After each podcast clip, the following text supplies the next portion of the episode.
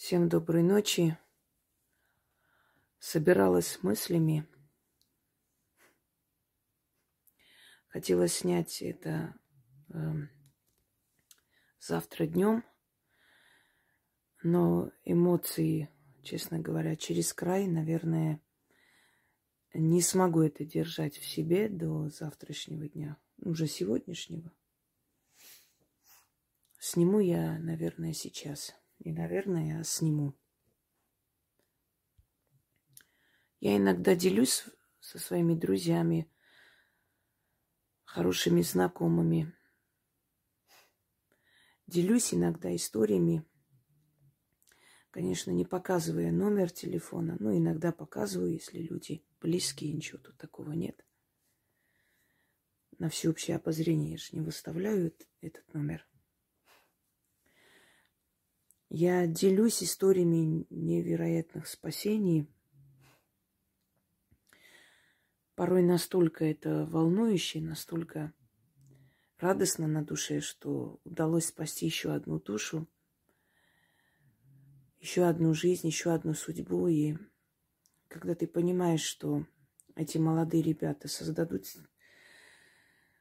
э, семью, что у них родятся дети, у этих детей родятся внуки, ты понимаешь, что ты спасаешь целую династию, и через сотни лет от одного человека произойдет население целого села или района. Это очень волнительно, и мы вместе радуемся. Хочется делиться радостью. Знаете, близкие люди, они не только в трудную минуту должны быть рядом, они должны еще и пережить твой успех, можно так сказать. Они должны искренне радоваться твоему успеху в твоих делах, в твоей профессии. А моя профессия – это магия –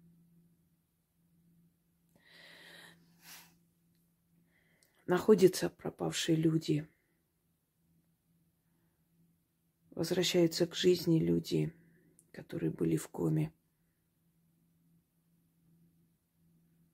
Много другое. Люди сами читают защиту, меня просят поставить защиту. Просят начитать, чтобы рано быстрее зажила, исцелилась. Я как-то снимала очень развернутый такой ответ на вопрос, как я спасаю людей с мира мертвых. И называлась э, эта лекция «Как я спускаюсь в мир мертвых». Можете открыть и посмотреть, чтобы я более подробно сейчас не рассказывала вам. Дело в том, что мы их видим в тумане, в темном тумане. Видим их силуэты, начинаем их звать. Но вот что они видят там, это совершенно другие видения. Их душа уже находится там. Когда человек в коме, он между мирами – он ожидает своей участи. Либо его заберут, либо вернут. Но в это время очень важно говорить с ним, очень важно общаться, очень важно э, дать ему понять, что его ждут, что ему есть за, зачем и почему возвращаться. Я говорю, и здесь шонги начинают устраивать парад. Так вот, семь дней назад мне позвонила женщина и э, попросила помочь спасти сына. Я ее попросила написать мне на WhatsApp и отправить фотографию. Она так и сделала. Зовут его Олег. Он был ранен, очень тяжело ранен. И впал в кому. Ну, врачи давали гарантии 50 на 50. Может, вернется, может, нет, в принципе. Я начала с ним работать. Но на третий день ему стало хуже. Начали думать, что он уйдет. А, она, естественно, мне писала, говорила. Но э, потом резко стало лучше. Слова, которые мы произносим, я сейчас говорить не могу. Не могу так намекнуть, что именно примерно, как они звучат. Когда ты начинаешь звать человека с того света, когда он в коме, ты чувствуешь, когда он хочет уйти. Ты держишь его душу, можно сказать, вот, ну, не, на привязи неправильно звучит, на энергетической такой нити, что ли, невидимой нитью его притягиваешь. И ты чувствуешь, когда ты работаешь, когда ты начинаешь призывать его, его фантом, душу, если тебе резко становится холодно, значит, он уходит, собирается умереть. Так было несколько раз в моей жизни, когда, ну, не дали мне вернуть его. Знаете, я не бог. Если там решили, что человек должен уйти, я ничего не сделаю. И я говорила матери, что я пытаюсь его спасти, но не получается. Просто не дают. И готовьтесь просто к этому, потому что, скорее всего, я его не вытяну. И так и получилось. Это было ну, несколько лет назад, но я сказала человеку заранее, не стала зря давать надежду. Это неправильно, нельзя так делать. Если человек должен уйти, он должен уйти. И лучше смиряться с правдой, чем как бы пытаться утешать. Это глупо. И вот когда я работала с этим парнем, я чувствовала несколько раз, что он уходил. И начинаешь его звать более так, знаете, такими сильными заклинаниями. Небо и землей, огнем и водой. Три стражника возле тебя встанут и так далее. Это не будем говорить начинаешь его звать, и как вот чувствуешь, охладевает руки, ноги, говоришь, нет, нет, не ходи туда, возвращайся, нет, нет, не ходи, возвращайся. Все время надо ему говорить это. Вот сеанс заканчиваешь, ты без сил, абсолютно выжатая. Э, так вот, этого парня зовут Олег, и он вчера вышел из комы, вышел ночью – она мне весь день не говорила, она боялась, что вдруг ему опять станет плохо. Не стала говорить заранее. Э, и ждала там, врачи какие-то процедуры проводили. Потом пустили к сыну. Он в полном сознании, нормальный. Э, слабый, правда, но вот постепенно разговаривает, рассказывает, что там он видел. Уже сейчас, я так понимаю, или второй день, или третий день прошел, не совсем поняла, потому что она очень волновалась и переживала, и так рассказала, так сбывчиво, но рассказала интересную историю. Хочу вам поведать, что видят там. Ну, все по-разному видят, на самом деле. Но есть и общие видения, похожие очень. Эм, он сказал, что он поднялся над своим телом, он видел себя несколько секунд, как врачи пытались его спасти, потом все окутало прям таким серым туманом, и он куда-то улетел. Он не видел э, этот коридор, он не видел ничего такого, но он очнулся в большом саду, как райский сад. И там фонтаны бьют, и люди ходят – причем люди разных национальностей, но современники, наше время. Он начал гулять по этому саду, вот лес, сад, значит, э, как, как такой, знаете, аллея, э, как он сказал, аллея со скамейками. И его насторожило, что он, он просто понял, что он в другом мире – Ему стало интересно, а почему люди все современные нашего времени, неужели среди мертвых, э, ну, среди мертвых же есть очень много древних, ушедших.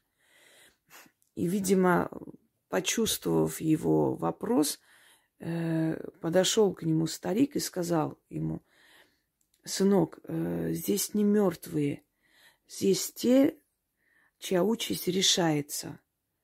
И он говорит, э, как понять, участь реш... решается? Ну вот ты где сейчас находишься? Он сказал, в коме. Вот. Ты впал в кому, и я впал.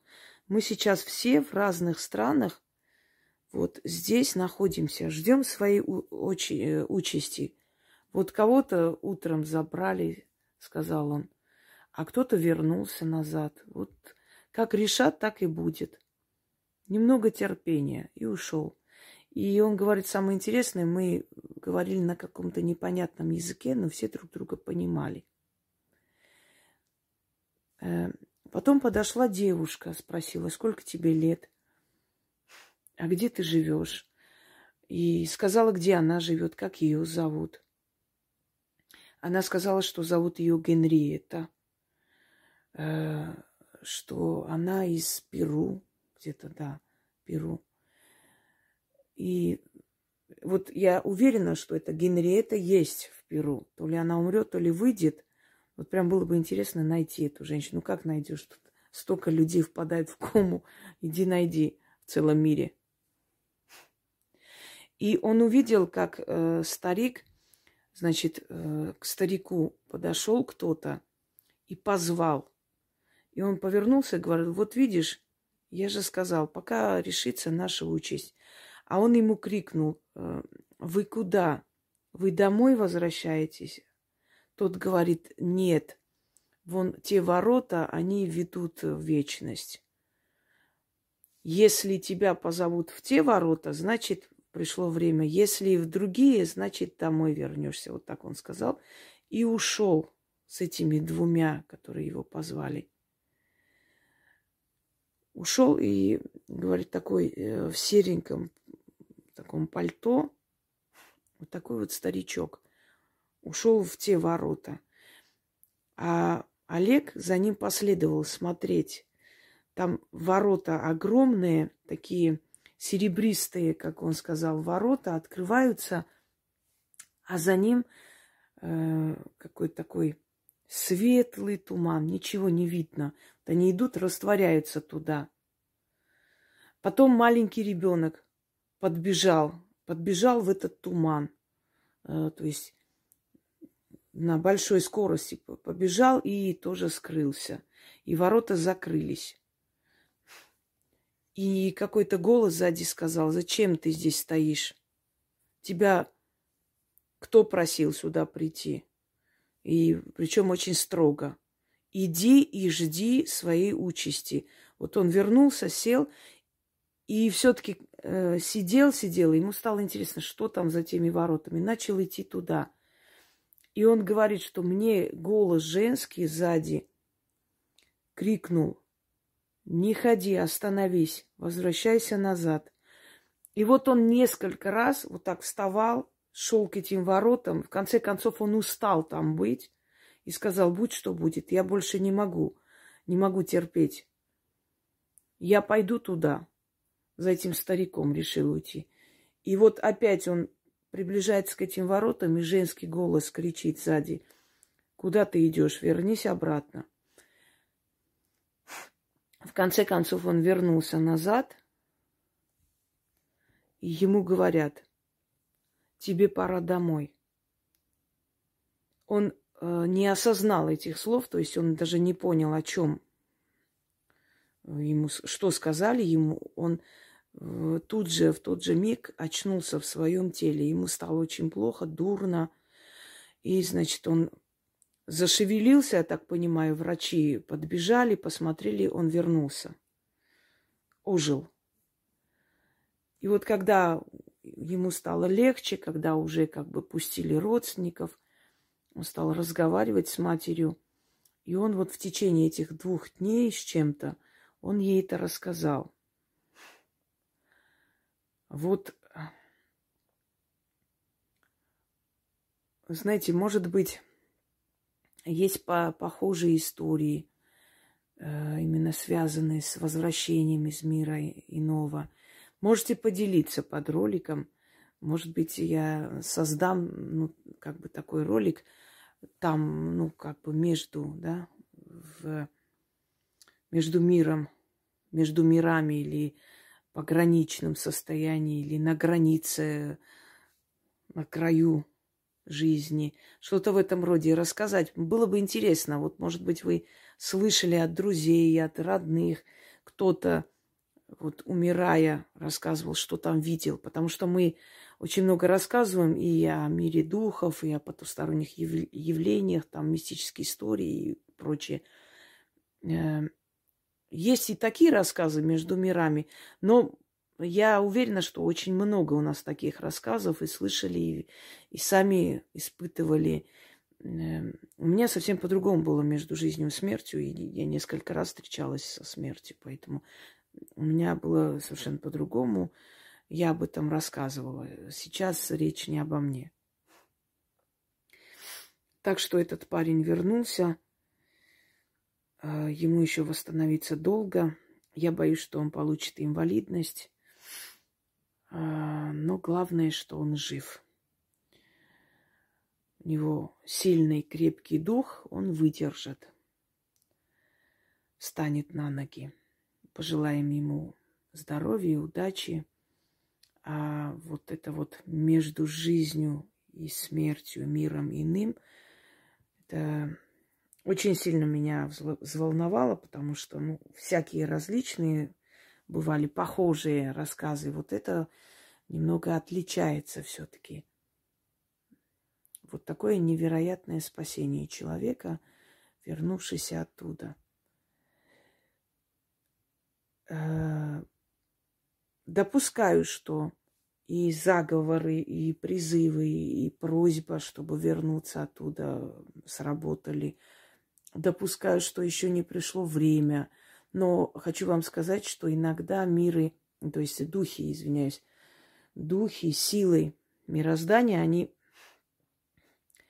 э, возвращают человека, когда видят, что он очень нужен. И вот, вот такие ситуации между жизнью и смертью э, происходят для того, чтобы они поняли, нужен человек, надо ли вернуть или может забрать. Может, не надо, может, он мучается в мире, может, он бесполезно живет или, ну, тяжело ему, может, хватит ему. То есть они в раздумии, понимаете? Вот поэтому и, видимо, было сказано, что э, сиди, жди своей участи. Когда я людям говорю, что читайте заговоры, защиты, покажите миру духов, что ваш близкий человек вам нужен, чтобы вот в таких ситуациях, когда они думают забрать или нет – они решили, что нет, он, он нужен, пусть и возвращается и живет еще. Еще не время. Пусть еще живет. Есть такое э, в э, тонком мире. В тонком плане существует, когда дают человеку рассрочку, когда жалеют, возвращают назад. Ну и много иное. Вот, собственно говоря, что хотелось рассказать. И буду ждать вашей истории. Весьма будет интересно вообще прочитать. И действительно, вот между жизнью и смертью, э, в состоянии комы, э, между мирами. Знаете, почему я затрагиваю тему смерти, э, духов? Во-первых, для того, чтобы вы поменяли отношение к смерти. Чтобы у вас не было ощущения потери и опустошения с уходом человека, чтобы вы понимали, что они где-то есть, они не перестали существовать так. Намного легче перенести эту боль, понимая, что есть, существует жизнь там. Во-вторых, э, чтобы было э, просветление, чтобы прояснить для себя все. Весьма тяжело жить с, э, с непониманием того, что в этом мире вообще происходит, что для чего, кто рождается в этот мир, что мы несем, какую функцию, да. И когда в голове все по полкам расставлено, намного легче жить и спокойнее смотришь на этот мир. И не, не сходишь с ума по всяким мелким разборкам и каким-то... То есть по-другому смотришь, более мудро и спокойно смотришь на все. И жизнь твоя наполнена смыслом. Вот в чем вопрос. Поэтому я затрагиваю это. Потому что смерть это продолжение э, нашей жизни вне тела. И смерть это не конец, это начало вечности. И она рядом с нами. Это часть нашего бытия, никуда не денешься. И научиться воспринимать по-философски, мудро и правильно, мне кажется, это очень, очень важная вещь. Буду ждать вашей истории. А этому молодому воину здоровья и всего наилучшего. Я думаю, он заслужил спокойствие и хорошую жизнь в дальнейшем. Всем удачи!